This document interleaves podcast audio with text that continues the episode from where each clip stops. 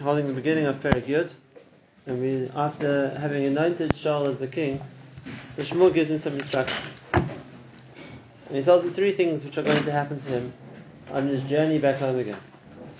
So the first thing he says is Belech hayom me'imodi pasuk face. Belech hayom when you leave me today, today, shnei anoshim. In Kfuras Rachel, you're going to find two men back Kfuras Rachel, the Gvul Binyamin B'Tzeltach tells us the name of the place. So they'll be by the border of Shevet Binyamin, in this place called Tzeltach. Is that Kabarachel? Which is not exactly where Kever is.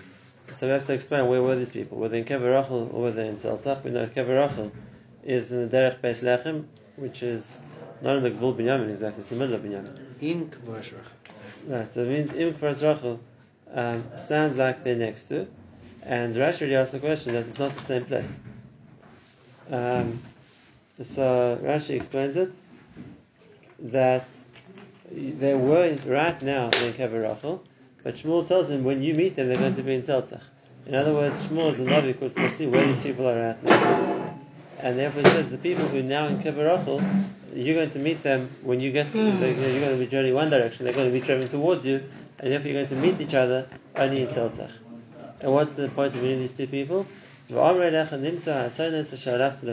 going to tell you that the donkeys which you learnt, went to look for have been found.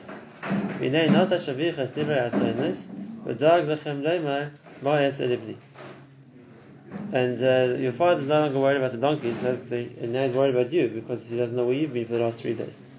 Now, the man said this wasn't a chiddush to Shaul because Shmuel had already told him that. Shmuel and Navi had already told him at the, at the very beginning that the donkeys have been found. But these two people were obviously messengers to look for Shaul, and therefore they weren't aware that he already knew from the Navi, and therefore they were coming to look for him and to tell him the same information that the, the donkeys have been found, and we, we, we were coming now to look for you. It's interesting the change of the tense in the pasuk. It says "v'dag lachem" in the plural, Yeah. in other words, there was the Nar who was with him. So the, therefore, the father Kish was worried about what happened to both of them, and obviously, what he's interested in what happened to his son. So those are the first people that Shaul's going to meet. Then after that, after Misham, you're going to pass, pass away, uh, pass these people and go, go on from there. V'hala, will continue. V'vas ad Elon Tavar. You're going to come to Elon Tavar. Elon is a word in Hebrew which means like a plain. So the place is called Tavar, the plains of Tavar. And u'mitza'ucha sham anashim. You're going to find three people there. So the first was two people, now you're finding three people. And these three people weren't really coming to look for you. Rather, they were coming oilim el ha'elakim beisa. They were going to, uh, so to speak, meet Hashem in Beisel. And what are these three people doing? Echad noiseh shlosha gedayim. One of them is carrying three goats. Echad noiseh shlosha kikros lechem. One of them is carrying three loaves of bread. Echad noiseh nevel yain. One of them is carrying a pitcher of wine. And what was the point of these three people? Remember, this was the time when the Mishkan had been destroyed, and therefore people could bring korbanos wherever they wanted to. So and, there, and therefore, why would they go to Beisel as uh, as anywhere else? The Radak explains there was an existing mizbech in Beisel from the time that Yaakov built the mizbech there. Hmm. Now, this is really the topic of a big argument in in the Rishonim where Yaakov's dream happened and where the, where the mizbech was built, because we know that after the dream, Yaakov woke up in the morning and he made a mitzvah, or in his bech, and where was that? Was that in Shalim? Was that in Beisel? So the Radak therefore is understanding that uh, the place where Yaakov's Mizbech was was in Beisel, and that's where they were going now to bring a korban as well. That's the case, so then we understand all that the Shlosha Gedoyim, the three goats, um, could be a korban, but the three loaves of bread are not a korban because there's no korban which is chomet, as we know, with the exception of uh, Shavuos, which obviously it wasn't. And the Nevel Yain, uh, they could have either been for them to drink when they brought the korban, or could have been in the Nesachim. That would have made sense. But uh, the, the bread definitely wasn't meant for the korban, it was just for them to eat together with the meat of the korban that they wanted to bring in Beisel. So the Rav is elaborate on the, what the Rav that they're going to Beisel because, again, according to his opinion, that's where Yaakov's Mizbech had been. Um, the Adam unfortunately, we honestly argue with that. The Metzudas, for example, says Beisel doesn't mean Beisel. Beisel means where the house of Hashem was, which means Shiloh. And even though Shiloh had since been destroyed, nevertheless, it was still a place of avodah. People still just like the well, the is not the same because we know there's still Kedusha by the Kosel. And we know there wasn't any Kedusha remaining in Shiloh, and at least not to the extent that there is by the Kosel after it was destroyed. But a, a place which had been a place of avodah, that's people would still go there to, to, to maintain the avodah, to bring korbanos there.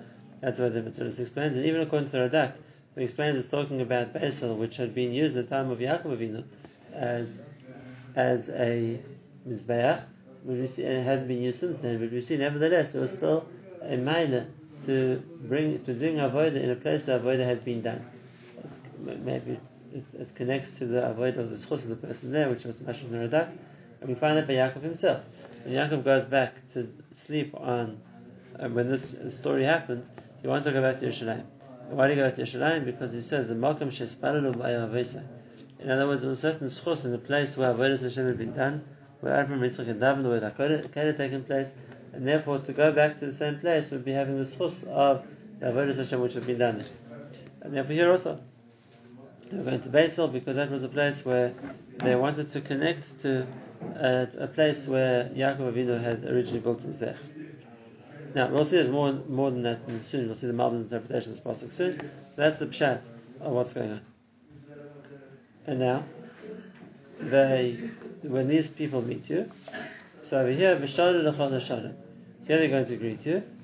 V'nasim l'chol shtei alechem. They're going to give you two of the breads, uh, three. They're going to give two breads to Shaul, and you're going to take it from them. And the significance of that is, like we said before, that's the only thing they could give, because the meat, the animals were korbanos. So they couldn't give a korban. That's the meda. But the bread wasn't a korban. Why are they giving it to the Shaul? Oh, so now the question is, what is the significance? It's because they met Shaul, they decided to give him bread. They don't know he's the king. Yeah, they don't know he's the king. They didn't even know who he was. So what was the significance that um, they were going to that they, were, that they had to give him bread? The simple pshat that they gave him two is because one was for Shaul, and one was for the Nav. There were two of them, each needed a bread. Um, now, if that's the case, uh, it's a bit uh, unproportional because there are three of them, and they're keeping one for them, and they're giving two to two other people. So, what is the significance we'll see of giving the bread? Shmuel doesn't explain anything; he just tells him what's going to happen. That's the second uh, encounter that Shaul's going to have, and then the third encounter Shaul is going to have. Achakain, Tava give us a kim. After you'll come to the the give us a kim. Um, now, where is the give us a kim? There's also give us a kim literally means uh, the mountain of Hashem. Now, where is this give us a kim? So most of the Mepharshim explain like the Targum does, and that is the give us a Ba'aron in Hashem, the place where the Aron Kodesh is. And as you know, the town Aron Kodesh was in Kiryas Yarim. After the people of Beit Shemesh uh, died for not respecting the Aron Kodesh properly, so the Aron Kodesh moved to Kiryas Yarim, where it remained for this entire period of time. And therefore, the Givas and would be Kiryas Yarim. So then, after Charles, you're going to make your way to Kiryas Yarim, where the Aron Kodesh, where the Aron Hashem is. Asher Sham Netzivei Plishtim. And then, interesting, the way Shmuel describes as where the Aron Kodesh is, is where the Netzivei Plishtim, where the, so to speak, the outpost of the Plishtim is. And here again, we have a question. Was this where they were or where they are? Because we saw previously that we said that, I'll read the Pasuk again, that after Shmuel's victory over the Plishtim, so it said they never came into the land of Israel anymore. If that's the case, why would they have an outpost in Yarim? Why would they have an outpost in Yarim when Maisa they were no longer they were no longer venturing into Jewish territory? The pasuk says, I'll say it again, for example, pasuk Gimel, that the Plishtim were handled, but Yasfu Oid Lavi Begul Yisrael. It didn't come into the territory of Klal Yisrael anymore. So why would there be an Netziv? Why would there be an outpost of the Plishtim um, here in the middle of of the Gul Yisrael?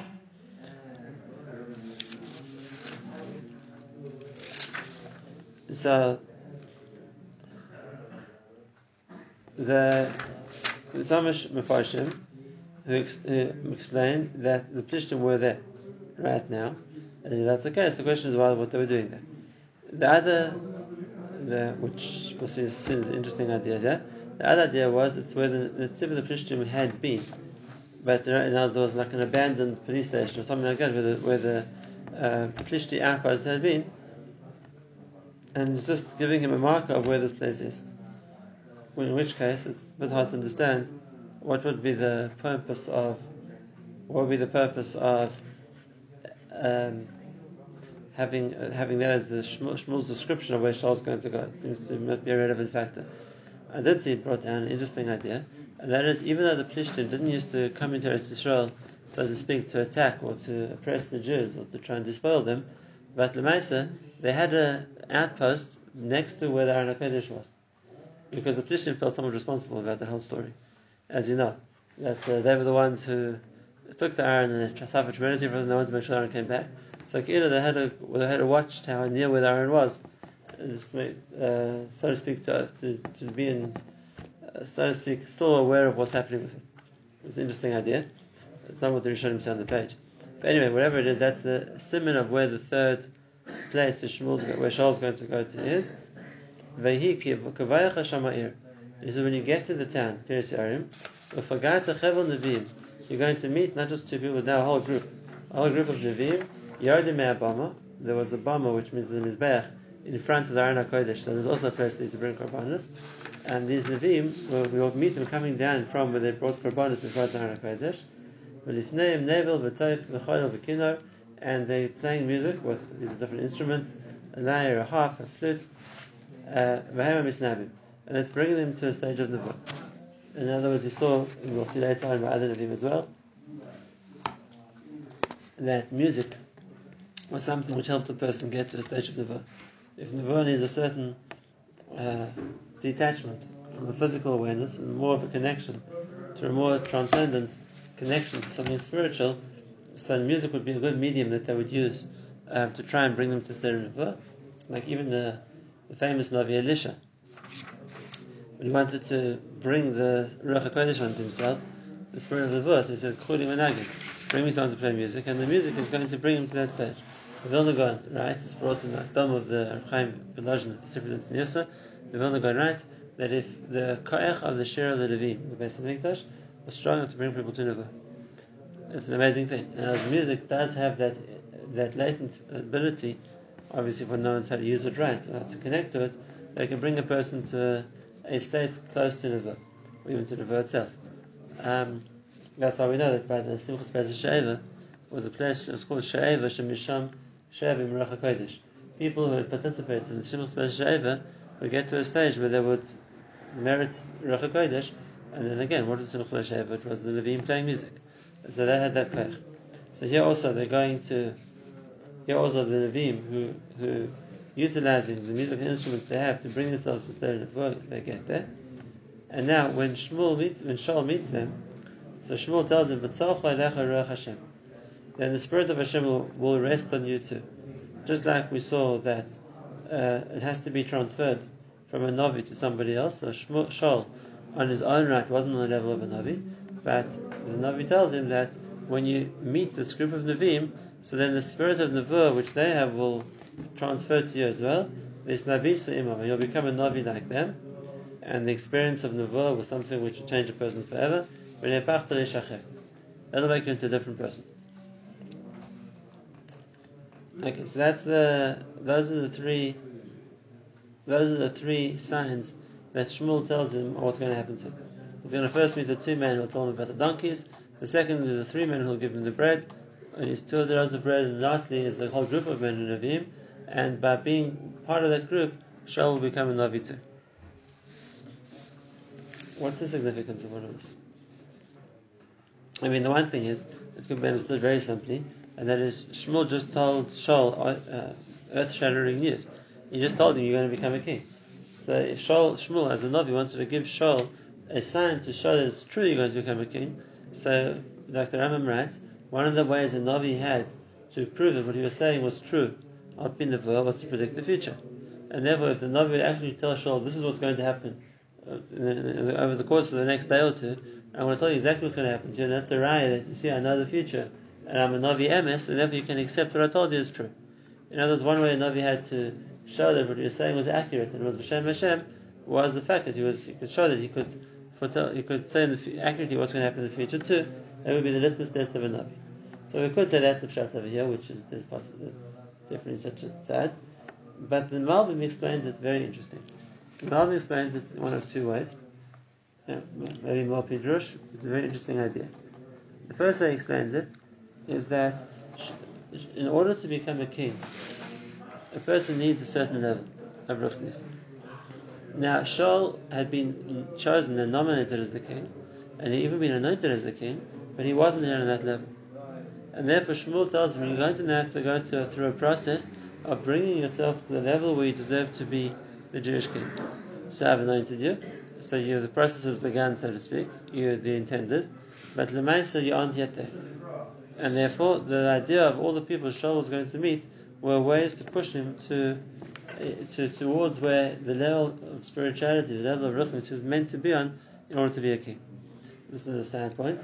There could also be an understanding of why Shmuel didn't announce him publicly yet. Because he wanted Shaul to first reach the level the king was meant to be on before he would uh, display him to Klal Yisrael. But here he had already shown him, I'm anointing you, which means uh, the, the position is yours, but now you're going to have to go through the process of preparing yourself so that when you're going to be presented to Klal Yisrael as a king, you'll be on the level of a king. And we understand it very well. It's like any other public office. If you wanted to prime somebody for a certain job, so then well, even if you've nominated him for the job, there's a certain stage of preparation that you're setting the person up that he's going to be ready for the job. So now, now when you, in, in, you know, bring him into the office, you now uh, present him as the person who's this is the appointee, is somebody who's capable of doing it. So, what were the requirements for the Jewish king? That spiritual requirements for a Jewish king that were necessary. That were necessary for Shaul to get to. The Malbim explains there's a three-step process of a transfer from a level of ruchnis to a level from a level of gashmis to a level of ruchnis, and that was symbolized by the three different groups of people that Shaul met. Now again, the Malbim explains a little bit of Derech I'll tell you what he says, but uh, the side is very interesting, even if it's maybe not exactly the pshat in the psukim. So the Malbim, the first the first group of people that Shaul met were the two people who came to tell him about about the donkeys which have been found. And he said those are the kind of people who better were interested in the physical things in this world. Were interested in his donkeys. The. Right. And he says, in a way, that's the way that Shmuel met Shaul too. He met Shaul as someone who came to look for donkeys. So sure, Shaul was a big tzaddik. But the position that what Shaul was doing when Shmuel met him was, I'm busy looking for donkeys. So Shmuel says the first people you're going to meet are people who are interested in the donkeys, and they've come especially to tell you the donkeys have been found. And now that, that that's the people interested in physical things. Um, why they were coming from Kever Rachel, uh, the Maral, the, sorry, the Malbim explains here, uh, maybe a little pidrush, and he says that uh, the idea of Kever Rachel is that the neshama, which is called Rachel, has been buried. People who are too interested in their physical uh, life have, have buried the neshama. That's not, it's not a, a dominant feature about them. So those are the first people that that Shaul met. The second people Shaul met is a group of people who are Oidim Elikim to bring a korban. And said these are people in a stage where they are working on building a connection with Hashem. They're working on becoming more rechnistic, and therefore they aren't they're not Nevi'im, they're just regular people, but you see that they they're going towards uh, Beisel, they're going they're going to bring korbanos, they're trying to sacrifice things, in other words, to, to maintain more of a connection with Hashem. And and that's why there's a he explains that the idea of the, the three things they're bringing, the goats, the bread and the wine, are three different aspects of the physical world which a person can try and use in service of Hashem. The one he says is a person's money, the other one is a person's midas, the last one is a, a person's uh, seichel, which refers to these three things, and the person's using them as, as in trying to develop a connection with Hashem, trying to use them as a part of a mitzvah. And that was the idea of bringing, uh, people bring these things as korbanos. And now it's interesting that as, as unlike the first group, the Malbim points out, here it says that they greeted him. The first group just came to give him information. The third group, the Nevi'im, they didn't talk to him at all. But the middle group speak to him. They're going to say shalom to you. And then they're going to give you the two loaves of bread. And what is the significance of that? The significance of that is that's the level that they want, they're trying to, so to speak, invite Shaul to join them in. You know, now, the first step is to focus oneself on connecting with the Ruchnias, and therefore they want to bring Shaul on board with them, so to speak, which is the, the significance of why they they're, they're greeting him and they're, giving him some of their bread to be, so to speak, to connect to him, to be a part of their group. So that's the second step. A person is not just interested in the chamorim and the chamris, the physicality of the world, but a person is trying to bring karbanis and trying to develop a, relationship with Hashem. And then the third step, obviously, we understand is when he gets to the Makom and Kodesh where he meets Nevi'im. Because those are people who already do have a relationship with Hashem to the extent which it's a strong relationship in relation to the physical world. And that's why when he goes there, he meets a group of Nevi'im. And once again, it's interesting. The Nevi'im don't talk to him. The Nevi'im are Nevi'im, but uh, by being in their company, then Shaul gets the spirit of Nevuah rest on him too. And that's the that's the concept of people who are on a higher level than he is. If that's the case, they're not talking to him. Not like they, uh, they, they're equals, but by being in their company, it uplifts him to a level of Ruach HaKodesh. And therefore, the the experience of being with the Navim, the Pasuk says, is you're going to become a Navi too, and once once a person reaches a certain spiritual level, it, it changes them. It changes them, and particularly talk about this in regarding the book, in the book, Ruach HaKodesh, anything like that, and to explain it the way that Rebbeinu Lapin has explained it, not necessarily in the book, but the idea, the concept, and that is that there's a big side, a big side in the Avodah Adam. And the side in the Avodah Adam is that even though Hashem creates a person with two parts, in the neshama and the body, and both of them have their own scale or their own idea of what they enjoy or don't enjoy, what they, where they have or what they get pleasure from. Hashem creates a person that naturally they experience the pleasure of the body. They're born enjoying food, enjoying sensations which they can experience physically. Every child like that, every baby's like that already. So the physical pleasure that, that can be found is automatically there. Whereas the experience of enjoying something from the neshama is not something a person naturally or, or, or will feel or will feel or get to on their own. It's something which will only come to a person when they get to a certain level. And there are many people who go through life never knowing there is such a thing as a spiritual pleasure that they can enjoy, and for sure never experiencing it. And why was it something which was denied to a person? Why was the, the physical pleasure something which automatically there's no one in the world who hasn't experienced the physical pleasures of eating or sleeping or whatever else it's going to be because that's that's all automatically a part of a person. Whereas a, a spiritual pleasure is something which needs to be achieved to appreciate, to enjoy, and therefore, like I said, most people never get there. Uh, so why why did Hashem create it like that? And the biggest side of the Baalei Mussar is because if a person has one time experienced a spiritual pleasure, they'll never enjoy physical pleasure anymore. Once they've experienced something that much more intense, that much more powerful, so then by, in comparison everything else becomes very shallow and very superficial, and pretty much meaningless. And if that's the case, when a, if a person would naturally feel that concept of a hana ruchni, a spiritual pleasure, there'd be no challenge in life anymore because why, why, would I why would I want something which isn't nearly as powerful, isn't nearly as as as much of a feeling of connection that, that, compared to what I've had.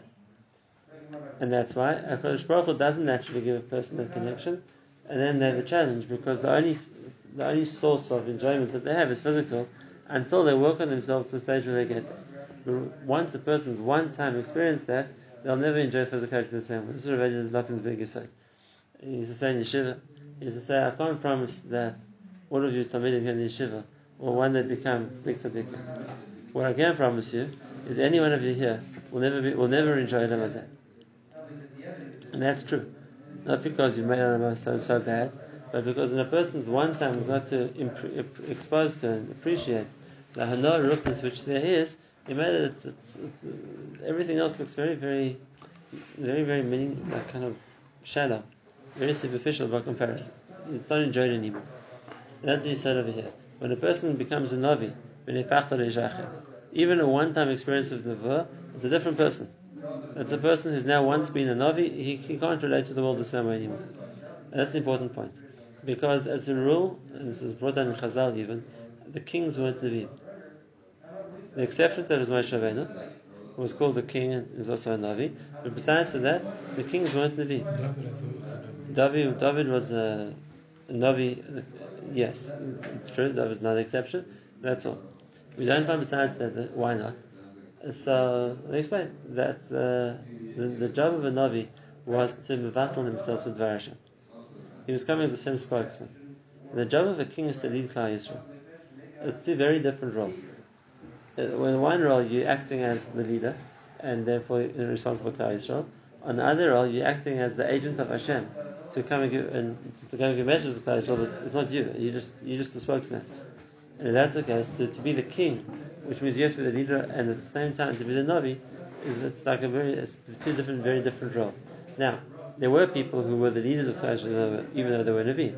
Until this stage, all the leaders of Klal Yisrael were Navi. Yeshua was a Navi, and Shmuel was a Navi, and Yaakov was a Navi. But they weren't kings. But they weren't kings. And therefore they led Klal Yisrael in the stance like Moshe Klal Yisrael is, which is, I'll ask Hashem.